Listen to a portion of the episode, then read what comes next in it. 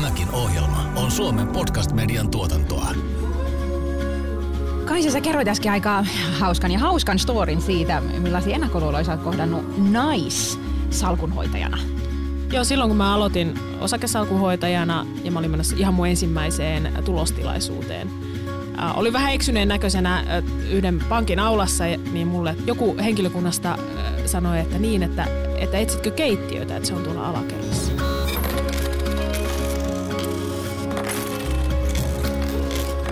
Mietityttävätkö raha-asiat? Jos näin on, niin tiesithän, että et ole taatusti ainoa. Kuuntelet taloudellinen mielenrauha podcastia. Tässä podcastissa tavoitellaan taloudellista mielenrauhaa sijoitusblokkari Jasmin Hamidin ja Danske Bankin sijoittamisen huippuasiantuntijan Kaisa Kivipellon johdolla. Tämän ohjelman tuottaa Danske Bank. Ohjelma sisältää kaupallista yhteistyötä. Tässä jaksossa. Periaatteessa halutaan, että kaikki alkaa sijoittaa, mutta sitten kun aletaan sijoittaa, niin sit se ei yhtäkkiä olekaan enää niin hyvä juttu. Siinä aikana mies on lyhennellyt asuntolainaa ja kappas kappas ja kämppä onkin tietenkin ollut sitten lainanmaksajan nimissä ja, ja sitten tulee avioero ja on ollut avioehdot ja naiselle ei jää mitään. Semmoinen yleinen harhaluulo on, että kun ollaan naimisissa, niin sitten siellä se puoliso perii jotain, jos itselle jotain käy. Sijoittaminen ei ole mulle, koska mä en ole kauppatieteiden maisteri, vaan koska minä olen kampaaja tai päivähoitaja tai sairaanhoitaja tai lääkäri, niin sijoittaminen ei kuulu mulle. Me keskustellaan taloudellisesta mielenrauhasta nimenomaan naisten näkökulmasta ja siitä, onko naiset erilaisia sijoittajia kuin miehet ja miksi on tärkeää, että naiset huolehtii itse omista raha-asioista ja tietää, missä mennään. Joo, kun on tutkittu naisten taloudellista mielenrauhaa yleensä, niin huomattu, että naisilla on huonompi taloudellinen mielenrauha kuin miehillä. Naiset uskoo vähemmän omiin kykyihinsä sijoittajina. Ja muutenkin, kun vertaa tätä siihen, että naisilla olisi erityisen tärkeää huolehtia niistä omista raha-asioista, me eletään pidempään. Meillä on keskimäärin pienemmät tulot, palkkaeroa on vielä, meillä on perhevapaita, mitkä laskee sitä palkka- ja eläkekertymää. Ja sen lisäksi, kun ajatellaan sitä, että 50 prosenttia avioliitosta päätyy eroon, niin se on valitettava tosiasia. Eli kyllä naisten pitäisi niin kuin vaan ottaa ohjakset voimakkaammin ja uskoa itteensä. Me ollaan saatu tänne vieraaksi Dansken lainopillisista palveluista vastaava johtaja Sanna Herrala sekä sijoitusbloggaaja Pia-Maria Nikström. Tervetuloa. Osaatteko te arvioida, että mistä tämä johtuu, että naisilla on näin huono taloudellinen itsetunto tutkimusten valossa? No mä en osaa sanoa tietenkään, että mikä se niin kun, sukupuolten välinen ero on. Mä oon ehkä itse huomannut tällaisen eron niin ikäluokissa, että varsinkin mua vähän vanhemmat ihmiset, niin niitä saattaa niin kuin stressata. Ne, ne on ehkä kasvanut niin kuin siinä laman aikaan ja niillä on sellainen niin kuin paniikki siitä, että elämä ei kanna. Sitten taas, kun mä oon niin kuin siihen aikaan vasta syntynyt, niin mulla on ehdottomasti hyvin niin kuin positiiviset näkemykset tulevaisuudesta ja siinä mielessä kyllä ihan hyvä taloudellinen mielenrauha.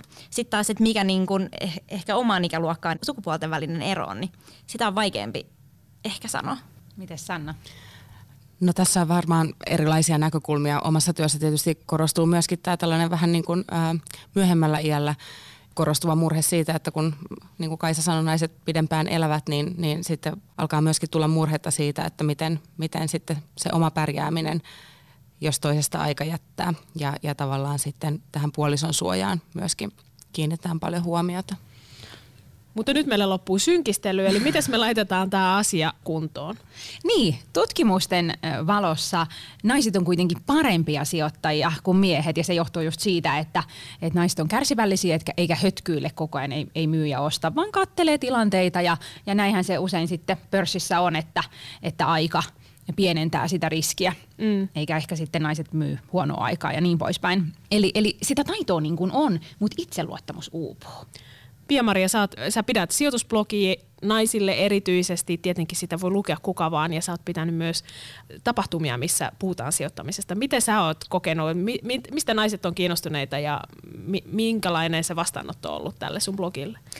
No mulla on kyllä ollut tosi hyvä vastaanotto. Mun blogin nimi on Mimmit sijoittaa. Mä yleensä sanon, että se on niin kuin eksplisiittisesti mimmeille, mutta ei eksklusiivisesti mimmeille. Ja sama tuohon meidän tapahtumiin, että totta kai ihan kaikki miehet, naiset ja muun sukupuoliset saa, saa sinne tulla. Kyllä jos nyt joku sanoisi mulle väittämään, että naisia ei kiinnosta sijoittaminen, niin siihen mä en kyllä enää usko. koska sen verran paljon kiinnostusta on ollut varsinkin tähän niin kuin sijoittamisen aloittamiseen ja pörssin alkeisiin. Ja ehkä niin kuin varsinkin se, että kun lähdetään keskustelemaan talouden hallinnasta tai sijoittamisesta, niin se keskustelu voi aika nopeasti mennä aika korkealentoiseksi. Niin se, että tarjoaa niin kuin tällaisen alustan, jossa pystyy niin kuin kysymään tyhmiä kysymyksiä ja lähtee ihan alusta niin kuin alkaen liikkeelle, niin sitä on, on kyllä arvostettu. Danske Bankin raportin mukaan niin sanottuja ruuhkavuosia elävät 34-54-vuotiaat suomalaiset luottavat vähemmän omaan taloudelliseen tilanteeseensa kuin muut ikäryhmät. Näistä ruuhkavuosien vastaajista noin puolet kokee, että heidän luottamuksensa omaan talouteensa on huonompi kuin muilla ikätovereillaan. Kun ihmiset arvioivat omaa tyytyväisyyttään, korostuvat itselle asetettujen tavoitteiden sekä muihin vertaamisen merkitys – 35-54-vuotiaat ovat kenties muita ikäryhmiä taipuvaisempia vertaamaan omaa urakehitystään, palkkatasoaan ja asumisratkaisuaan muihin samanikäisiin tuttaviinsa.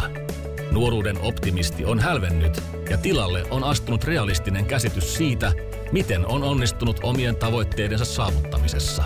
Vaativatko ruuhkavuosia elävät suomalaiset itseltään liikaa suhteessa vaatimusten täyttämiseen käytettävissä olevaan aikaan? Danske Bankin raportin mukaan Suomessa useampi kuin joka neljäs on huolissaan omista tuloistaan suuressa tai erittäin suuressa määrin. Naiset ovat miehiä huolestuneempia tuloistaan ja myös naisten luottamus omaan taloudelliseen tilanteeseensa on yleisesti heikompaa kuin miesten. Onko naisilla tosiaan jotain syytä huoleen? Kysyimme asiaa suomalaisnaisilta. Ja, koetko, että, että pitäisi olla huolissaan omasta taloudesta tällä hetkellä? en koe, että pitäisi olla huolissaan taloudesta, koska ollaan hyvissä, hyväpalkkaisissa töissä, niin ei tarvi huolehtia. Siis ehdottomasti mä koen näin, että mun täytyy olla huolissani mun taloudellisesta tilanteesta.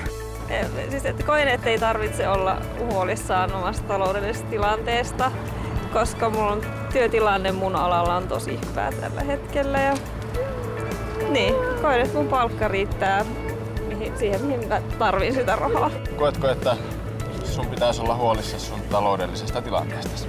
No eipä juuri. Entä onko jotain tota, perusteluja? S- siis olen eläkkeellä ja, ja tuota, tein vähän siinä eläkkeellä ollessakin ylimääräisiä töitä, että ei, ei ole hassumpi eläke. Kun tarkastellaan naisten ja miesten taloustilannetta, huomataan eroja. Naisilla jää miehiin verrattuna vähemmän käyttövaroja kuukaudessa ja naisilla on miehiä harvemmin omistuksessaan sijoituksia, kuten asuntoja, säästöjä, osakkeita, arvopapereita tai kiinteistöjä. Tämä on loogista, sillä naisten ja miesten palkkaerot ovat Suomessa edelleen verrattain suuret. Vuonna 2016 Suomessa miesten keskitulot olivat 33 403 euroa ja naisten noin 75 prosenttia miesten tuloista. Teollisuusmaiden järjestö OECDn raportin mukaan Suomi on ainoa Pohjoismaa, joka jää sukupuolten välisissä palkkaeroissa OECDn keskiarvon huonommalle puolelle. Samaisessa raportissa todetaan, että Suomi on sukupuolten välisissä tuloeroissa samalla tasolla kuin Yhdysvallat. Näiden tietojen valossa voidaan todeta, että naisilla todella näyttäisi Suomessa olevan miehiä enemmän syytä huoleen omien tulojen ja taloustilanteen suhteen. Mitä mieltä asiasta ovat Danske Bankin lainopillisista palveluista vastaava johtaja Sanna Herrala sekä sijoitusblokkaaja Pia-Maria Nikström? No mitä sä sanoisit Sanna, mitkä on ne asiat, mitkä sun mielestä naisten kannattaisi laittaa siinä omassa taloudessa kuntoon? No mä näen ehkä tämän, tämän teeman niin kuin sillä lailla laajemmin ja tavallaan niin kuin perhekokonaisuuksia koskevaksi, mikä tavallaan voi olla myös asia, mikä erityisesti sitten pala, parantaa sitä naisten taloudellista mielenrauhaa, kun ollaan totuttu jossain määrin kuitenkin pitämään niitä perhelankoja käsissä tämä perhejuridinen kehikko, mistä me äh, lääkimiehet tässä huolehditaan, niin on tosi olennainen osa omaa taloutta. Ja musta tuntuu, että sitä ei ehkä vielä sillä tavalla olla yleisesti oivallettu, että se näin on.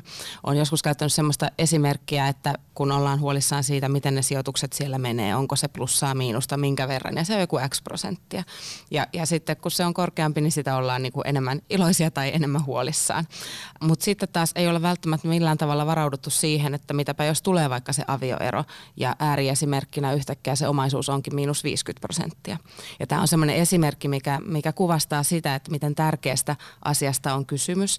Ja useimmiten, kun tämä juridiikka on aika kompleksinen kehikko, niin saattaa olla vääriä uskomuksia tai saattaa olla, olla, olla semmoisia asioita, mihin haluaisi itse vaikuttaa. Ja se olisi täysin mahdollista, jos se etukäteen tehtäisiin. Niin mä luulen, että, että tämän perhejuridiikan kuntoon saattaminen myöskin osaltaan parantaa todella paljon sitä taloudellista mielenrauhaa, että on luottamus siihen, että asiat on suunniteltu ja elämä kantaa tavallaan riippumatta siitä, mitä tapahtuu.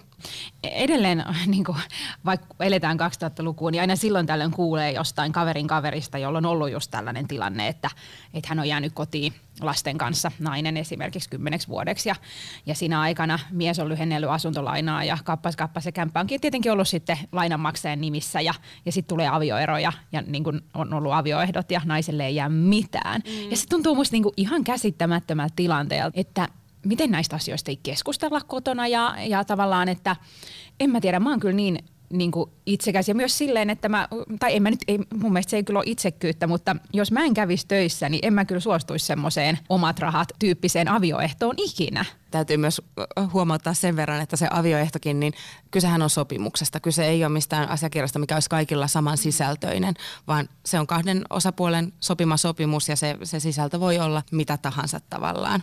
Usein puhutaan tietysti avioehdossa sillä, että viitataan tämmöiseen täysin poissulkevaan avioehtosopimukseen, millä kummallakaan sitten osapuolella ei ole mitään avioikeutta toisen omistamaan, mutta sisältö voi toki olla myös toinen. Mielestäni, jos puhutaan näistä täysin poissulkevista avioehtosopimuksista, mitä tuolla internetistä kyllä löytyy niitä mallipohjia, mitä, mitä sumeilematta ehkä käytetään sillä lailla ajattelematta, mihin se kaikkeen asioihin se vaikuttaa, niin oli se tai ei sitä ollut, niin kumpi tahansa tilanne voi toisen osapuolen kannalta koitua kohtuuttomaksi. Mm. Että tässä pitäisi enemmänkin keskustella siitä, että se on sopimus siitä, miten nähdään, että mikä on reilua ja se on yksilöllinen mun mielestä monesti ajatellaan, että varsinkin se naisilla se kotiin jääminen on semmoinen niin pyhä tehtävä, mikä on etuoikeus ja tietenkin se on niin kuin hieno juttu ja se on uskomatonta aikaa olla lasten kanssa kotona, mutta ei se mun mielestä pitää sulkea sitä pois, että pitää siitä omasta taloudellisesta turvallisuudesta kiinni siinä samalla. Eli Ruotsissahan on mun mielestä paljon yleisempää se, että silloin kun äiti on kotona, niin isä kerryttää myös sen äidin eläkekertymää. Mutta samatenhan voi sitten itse ottaa tämä ohjat käsiin suoma, suomalaiset naiset ja alkaa sijoittamaan hyvissä ajoin jo ennen niitä perhevapaita. Mm. Sulla on paljon tuota ollut näitä tapahtumia, missä naiset on alkanut sijoittamaan. Minkälaisia tarinoita sulla on sitten tällaisilta niin uusilta nuorilta naisilta, jotka sijoittaa? No joo, mulla on kyllä niin kuin aika nuori on ollut se, niin kuin ne tyypit, jotka siellä mun tapahtumissa on käynyt. Ja siellä just on mahdollisuus sit aloittaa itse sijoittaa ja puhutaan siitä, että minkälainen olisi sellainen järkevä sijoitussuunnitelma vaikka niin kuin pitkälle aikavälille.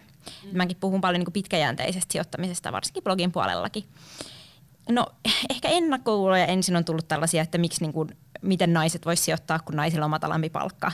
Ja mä e- ehkä ajattelen, että no just sen takia sun pitäisi niin kuin myös pitää huolta niistä niin kuin sun pääomatuloista, että jos, ne, jos sä varsinkin oot sellaisella työmarkkinalla, jossa on vaikka vähän matalampi palkka, niin silloin varsinkin se olisi upeaa, jos sä saisit sen sun sijoitussalkun jo aikaisessa vaiheessa kasvamaan. Ja sitten varsinkin, jos katsotaan niin Helsingin pörssiä ja sitä, että kuinka viinosti sukupuolijakautunut se vielä on, ja varsinkin niin kuin rahamäärällisesti, niin yksi vahvimmista tavoista niin kuin tehdä se muutos mun näkemyksen mukaan ei ole se, että me yritetään saada mahdollisimman monta niin naismiljonääriä vaikka yrittäjien kannalta, vaikka sekin olisi upeata, mutta se, että me saataisiin naiset mahdollisimman aikaisessa vaiheessa laittamaan rahaa sinne pörssiin, että se kasvaisi korkoa korolle.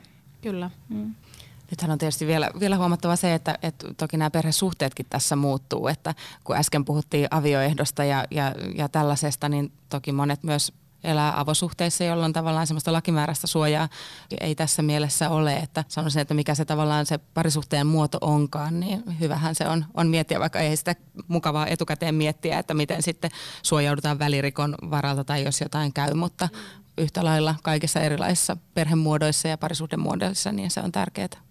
Joo, ja myös työsuhteet muuttuu, eli niin kuin se, että ei ehkä välttämättä ollakaan enää siellä niin kuin täyspäiväisesti jossain yhdessä paikkaa, vaan vähän niin kuin heilutaan siellä sun täällä, jolloin ehkä se, ne hoitovapaatkin voisi jotenkin jakaa jollain luovemmalla tavalla tulevaisuudessa, vaikka niin kuin joka toinen päivä tai jollain tällä tavalla.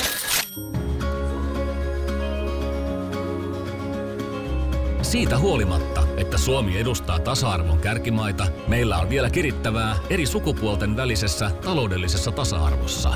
Muutos lähtee pintaa syvemmältä, arvoista ja asenteista. No, ootteko te kohdannut ennakkoluulo? Kai se tässä kertokin alussa, että hänet on usutettu keittiön salkuhoitajien tilaisuudesta. Ja voisi kuvitella, että ehkä ihan jokainen pukupäällä paikalle pörhältänyt mies ei, ei kohdannut samaa neuvoa mennä keittiöön. Mutta ootteko te kohdannut ennakkoluuloja näissä raha-asioissa, Sanna tai Pia-Maria? Musta tuntuu, että lakimieskaarti on aika, aika pitkälti naisistunut myöskin viime vuosina, että, että ei, ei varsinaisesti sellaista, sellaista ole tullut, mutta toki se myös niin kuin oikeuden aloittain vähän vaihtelee, että kun itse edustan tätä perheoikeuden alaa, niin meillä suurin osa lakimiehistä on naisia esimerkiksi omassa tiimissä.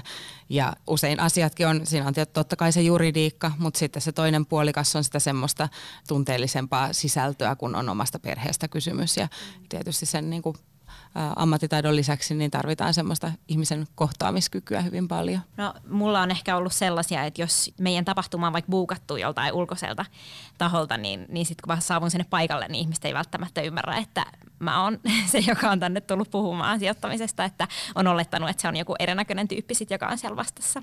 Okei. Okay.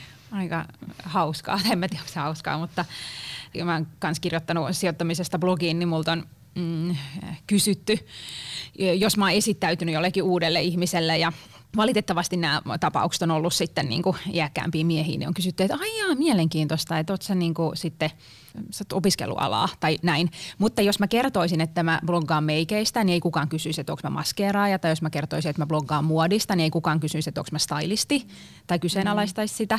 Ja sitten mua vähän häiritsee se, että aina, aina säännöllisesti jossain niin kuin, tuolla somessa tai keskustelupalstoille syntyy tällainen hauskan hauska äh, sutkautuisi kuin, että no niin, että nyt kun kaikki naisten lehdetkin pursua näitä sijoitusvinkkejä, niin kupla on lähellä. Kyllä.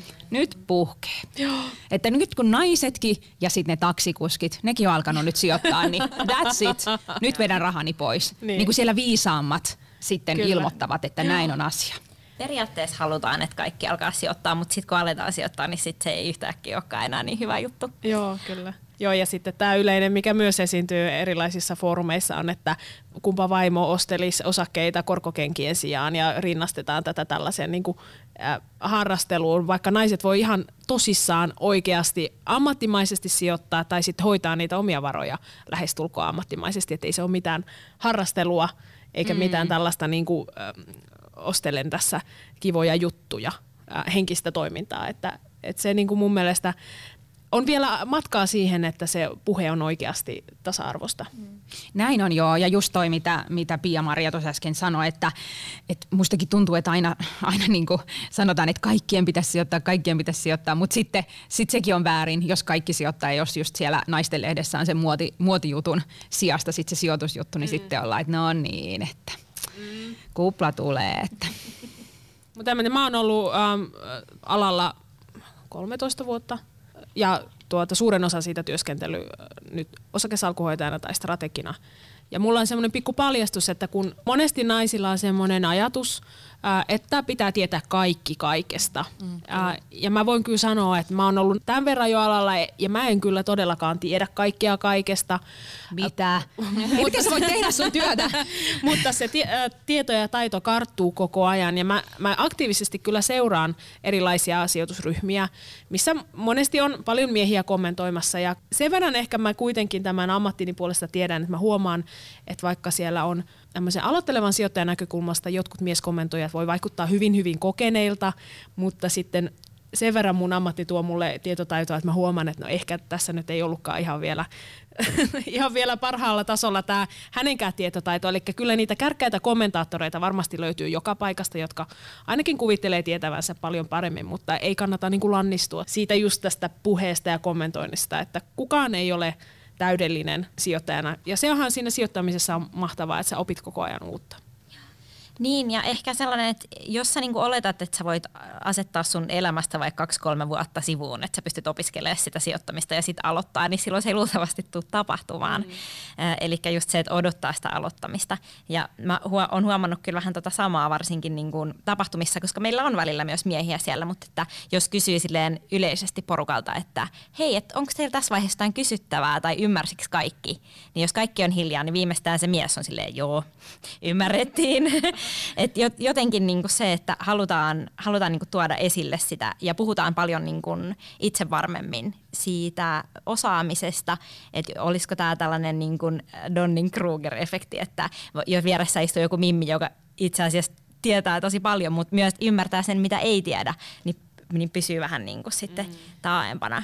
Mä ymmärrän sen, mitä en tiedä, ja mä en tiedä, mikä on Donning-Kruger-efekti. No niin, eli se just, että niin kun, mitä enemmän sä oot paneutunut johonkin asiaan, tai mitä enemmän sä ymmärrät jostain asiasta, niin sitä enemmän sä myös näet sen, kuinka paljon, kuinka kompleksi se asia on, ja kuinka mm. paljon sä et tiedä siitä. Mm. Eli jos sä oot pari niin iltalehen artikkelia lukenut jostain, niin se voi olla aika itsevarma fiilis silleen, että jes, että kyllä tämä nyt on homma hallussa, esimerkiksi markkinakatsauksesta ja muusta. Mutta sitten taas, että jos sä oot paneutunut asiaan enemmän, niin saattaa kyllä ymmärtää, että hei, tässä on enemmän tekijöitä. Niin, niin jos miettii niin kuin elämän muita osa-alueita, että, että silloin kun mä oon alkanut valmistaa itse ruokaa ja aikuistunut, niin kyllä mä oon aloittanut ihan makaronin keittämisestä. Ei mulla ollut mitään susvidekeitintä, mihin mä oon niin kuin muovin sisälle laittanut jotain ruokakimpaleita ja haudutellut niitä tuntikaupalla tai jotain molekyylikeittiötä mm. hiilidioksidijäällä, vaan että kyllä se on lähetty sieltä perushommasta ja vähän sama niin kuin liikuntaharrastuksessa, että kyllä mä oon uskaltanut lähteä lenkille ennen kuin mä oon tiennyt, että miten sitten jossain mm, sitten kehonrakennuksen niin kuin ääri, sitten siellä lopussa, miten pitää sarjoittaa jotain niin kuin maksimitoistoja versus kestävyyttä ja mikä on niin kuin paras hermotus jotenkin lihaksille. Että mm. Sitten jotenkin näissä raha-asioissa ajatellaan, että pitäisi tietää kaikki ennen kuin voi aloittaa, niin sehän on ihan hassua. Mm, kyllä. Varmasti se on just näin, että tekemällä oppii. Mm. Ja hauska oli toi liikuntavertaus, koska usein sanotaan, että jos pörssi on vaan rikkaille ihmisille, niin siinäkin on se syy- ja seuraussuhde mennyt, mm. mennyt sekaisin että samalla tavalla kuin se, että kuntosalille mennään vaan, jos on ihan super fit, niin ehkä se kuitenkin on sitten toisinpäin.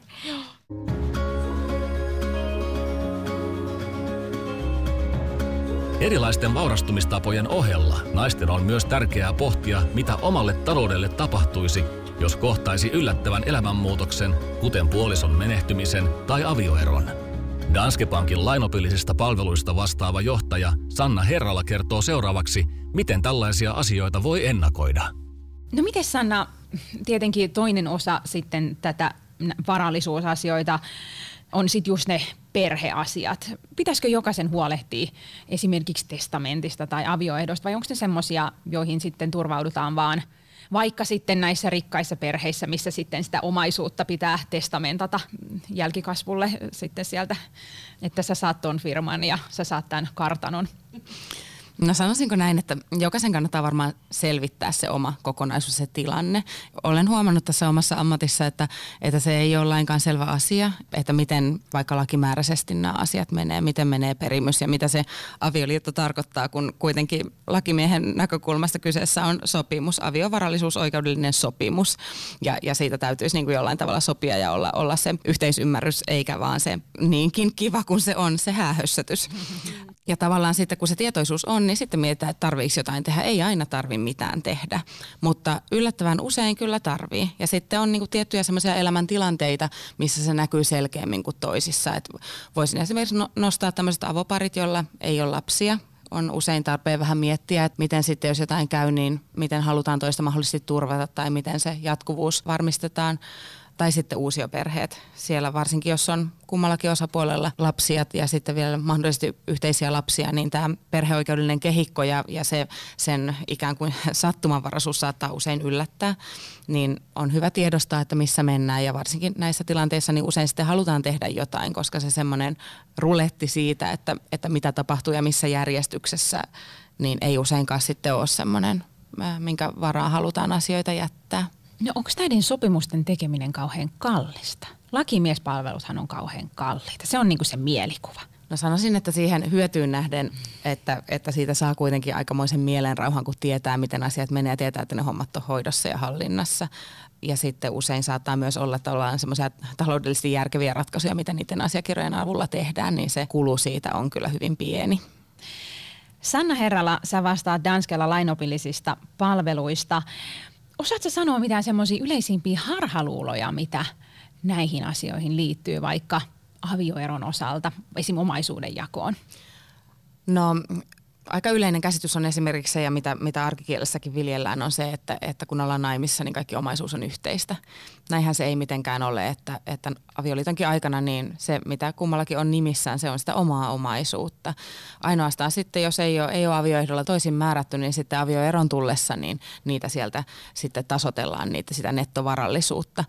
Mutta esimerkiksi tilanteessa, missä, missä on sitten se yhteinen koti ja, ja sitten siellä tämä talo onkin, onkin vaikkapa vaan, vaan miehen nimissä ja sitten sitä yhdessä sitä lainaa, lainaa lyhennetään, niin, niin sehän ei silloin mene sen omaisuuden nimiperiaatteen mukaan. Eli siinä sitten nainen panostaa myöskin tähän miehen omistamaan omaisuuteen. Että kyllä näiden niin kuin omistussuhteiden, se mikä on kirjattu papereihin, sen pitäisi vastata sitä todellisuutta. Mikä on se tarkoitus ollut ja miten, missä suhteessa sitä ollaan rahoitettu. Ja tämä on mun mielestä erittäin tärkeää.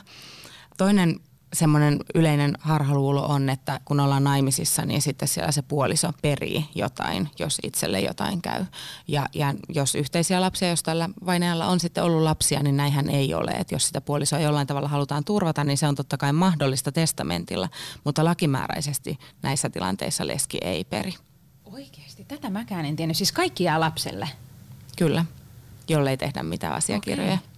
Ja sittenkin, jos niitä lapsia ei ole ja ollaan naimisissa, niin tämä testamentti ehdottomasti kannattaa tehdä tai se selkeyttää tilannetta. Koska jos sitten onkin näin, että se leski jotain perii, niin sitten lesken jälkeen siellä hänen kuolinpesässään on osakkaina myös tämän ensiksi kuolleen ää, lakimääräiset perilliset, mikä saattaa olla pienimuotoinen hässäkä sitten, jos tässä, tässä niin kuin vaikka ky- vuosia tai kymmeniäkin vuosia välissä menee aikaa. Ja nämä henkilöt on kuitenkin toisten keskenään saattaa olla täysin vieraita. Äitiys on yksi vahvasti naiseutta kautta aikain määrittänyt asia. Vahva usko omiin lapsiin ja heidän mahdollisuuksiinsa on tavanomaista sellaisillekin naisille, jotka eivät luota omaan menestykseensä tai taloudelliseen tilanteeseensa. Se, mitä on tutkittu, että vaikka naisten taloudellinen mielenrauha on, on ollut heikompi, mutta usko niiden omien lasten tulevaisuuteen on erittäin vahva. Mitä te olette tästä mieltä? Onko naiset elä, eletäänkö me nyt vaan niitä omia lapsia varten vai mikä on, mikä on homman nimi? No se on kyllä hyvä kysymys. Itselläni on nelikuukautinen vauva ja se on kyllä jännä, miten nopeasti se niinku, ne ajatukset alkaa pyöriä, että nyt mä vaan mietin sille lapselle sijoittamista, että ja koko ajan, et en mä juurikaan niin mieti, että mitä osakkeita mä omaan salkkuuni ostaisin. Että kyllä mä enemmän mietin, että mikä hänelle olisi niin semmoinen hyvä, kun mulla nyt on mahdollisuus hänelle säästää rahaa, on siitä onnekkaassa asemassa, niin kyllä mä aika paljon vaan mietin, että millaiset säästöt hänelle rakentaa ja mikä olisi semmoinen optimaalinen systeemi, että sitä ei koko ajan tarvitsisi olla niin kuin miettimässä. Ja itse asiassa tämä on nyt eka kerta, kun sitä alkaa niin kuin näitä niin kuin testamentteja ja muitakin asioita miettiä, että miettii niin kuin sitä, että sitten kun mun sijoitukset jää mun jälkipolville sen sijaan, että mä miettisin, että mä esimerkiksi itse ne käyttäisin eläkkeellä ja niin. eläisin mukavasti. Että, että se, on, se on kyllä jännä, mitä tuolla aivoista tapahtuu. Tämä varmaan näkyy myös siellä juridisissa palveluissa jonkun verran. Joo, kyllä näkyy. Ja ihan henkilökohtaisessa elämässäkin näkyy, että itsellä on 6- ja 9-vuotiaat tytöt ja, ja tavallaan miten sitä itse ajattelee heidän tulevaisuuteen. Totta kai he vaikuttaa hirveän fiksuilta, paljon fiksummilta lapsilta, kun he käyttää näitä kaikkia älylaitteita ja hakee tietoa kuin mitä itse oli vastaavassa iässä. Mutta hätkähdyttävää on kyllä, että samaan aikaan itse huomaa tämän tokaluokkalaisen kokemuksista tämmöisiä, mitkä ei sitten vaan muutu. Hän totesi muutama päivä sitten, että kun pojat on niin paljon parempia matematiikassa. Ja kun opettajan kanssa käytiin läpi, että kuinka oli mennyt, niin kaikista matematiikan kokeista oli tullut täydet pisteet. Että se on nimenomaan joku itseluottamuskysymys ja, ja tähän niin kuin haluaa kyllä todella itse vaikuttaa, jos se vaan mitenkään on mahdollista. Joo, mullakin taisi lipsahtaa aikaisemmin, että mä oon ollut vaan näin ja näin monta vuotta alalla. Eli ehkä tämä puhe on niin, niin, niin kuin vahvasti iskostettu meihin naisiin. Eli on sitä huijarisyndroomaa tai on sitä itsensä vähättelyä, että sitä itse luottamusta meidän pitäisi saada kaivettua jostain. Miten sä koet, Pia-Maria, että onko sun lukijat ja, ja sun tilaisuuksissa käyneet, niin onko ne saanut uutta boostia siihen omaan ajatteluun? Sä ainakin vaikutat itse varmalta, että, mites, niin, että millä koulutuksella sinä niitä naisia sijoittamaan oikein Niin. opetat.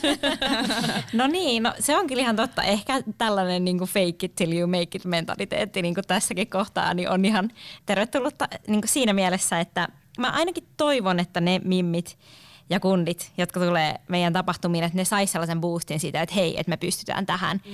Ja ehkä ne eväät, mitkä mullakin on niin siihen, että miksi mä uskallan nyt näistä asioista puhua, on se, että mä rehellisesti en usko, että sijoittaminen on hirveän vaikeaa. Ja senkin takia mä uskon, että mulla rahkeet riittää siihen ja myös muillakin naisilla riittää. Et se huijarisyndroomahan on vähän kyllä just sellainen suo, että siihen voi aika syvälle sukeltaa, jos sen vaan haluaa. Ainakin mitä mä tarkoitan huijarisyndroomalla on just sitä, että on ehkä vähän sellainen pelko, että kaikki nämä saavutukset tai jotkut tällaiset asiat, mitä on niin kuin saanut, niin on jotenkin tullut vähän silleen sattuman kaupalla ja että ne ei, ei olisi niin kuin sille ansaittuja.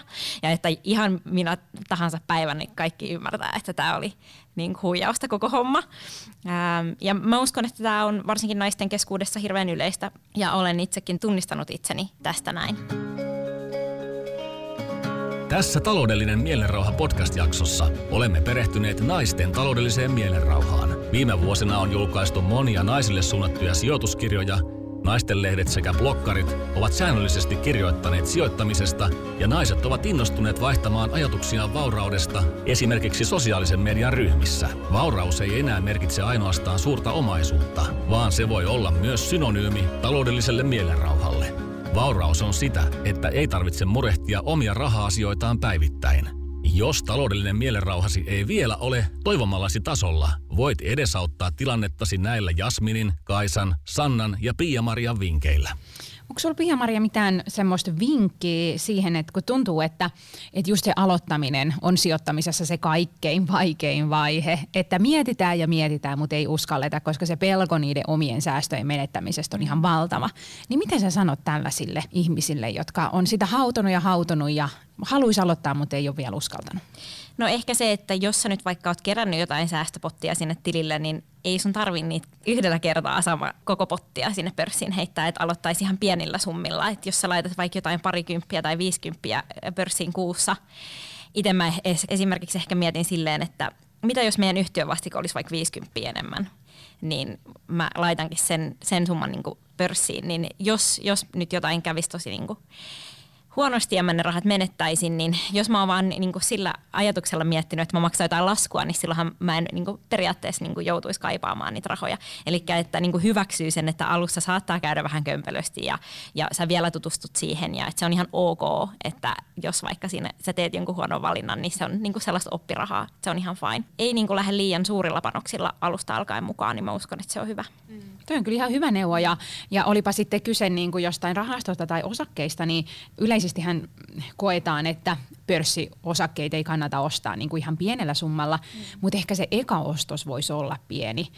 Et sen ei tarvi olla 500 tai tonnia, vaan se voisi olla nimenomaan, vaikka sitten suhteessa ne kustannukset siitä merkinnästä on suuret, niin jos sen ottaa just siitä oppinäkökulmasta, niin sittenhän siitä kannattaa maksaakin, että, että laittaa vaikka 50 osakkeisiin ja sitten maksaa 10 euroa sitä mm. niin kuin palkkiota, niin tavallaan oppii sietää sitä, että miltä se tuntuu, koska sittenhän sen vasta näkee, että menettääkö Uonet sitten sen rahan menettämisen suhteen ja vähän oppii katsoa, että okei nyt se menee ylös ja nyt se menee alas se mun osake. Joo, just se, että yhtäkkiä alkaa talousuutisetkin kiinnostaa paljon enemmän, että se on niin kuin pienellä rahalla siellä kiinni.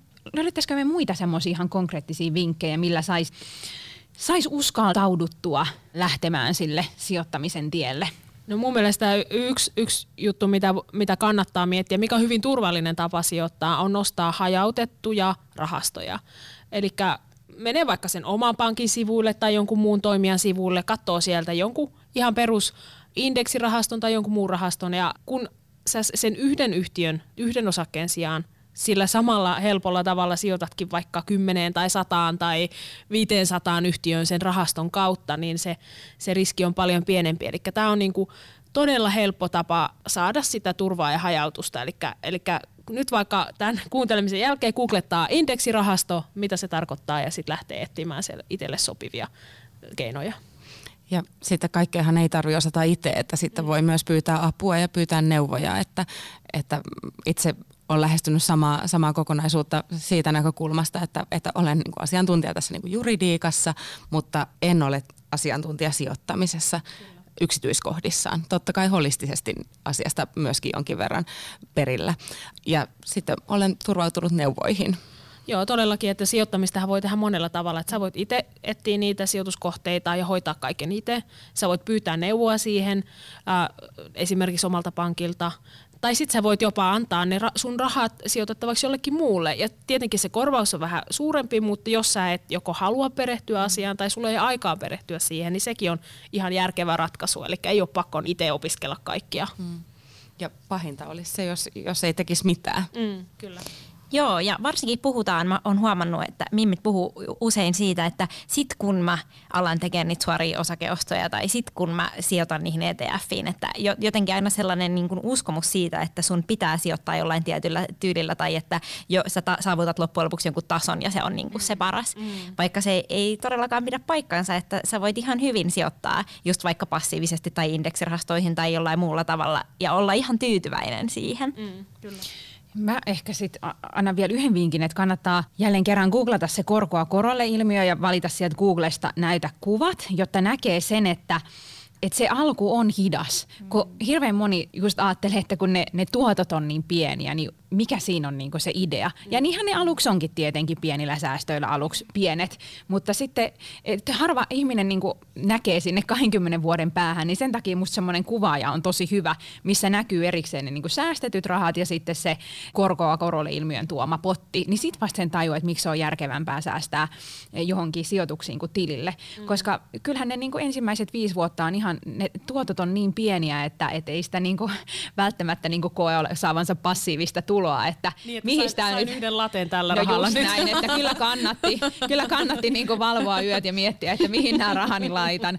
Mutta tavallaan, että et ymmärtäisi, että se aika todella tekee sen tehtävänsä ja se alku on ehkä epäkiitollista ja just siinä alussa pitäisi olla sitä kärsivällisyyttä ja muistaa, että se tähtäin on ehkä siellä useamman kymmenen vuoden päässä.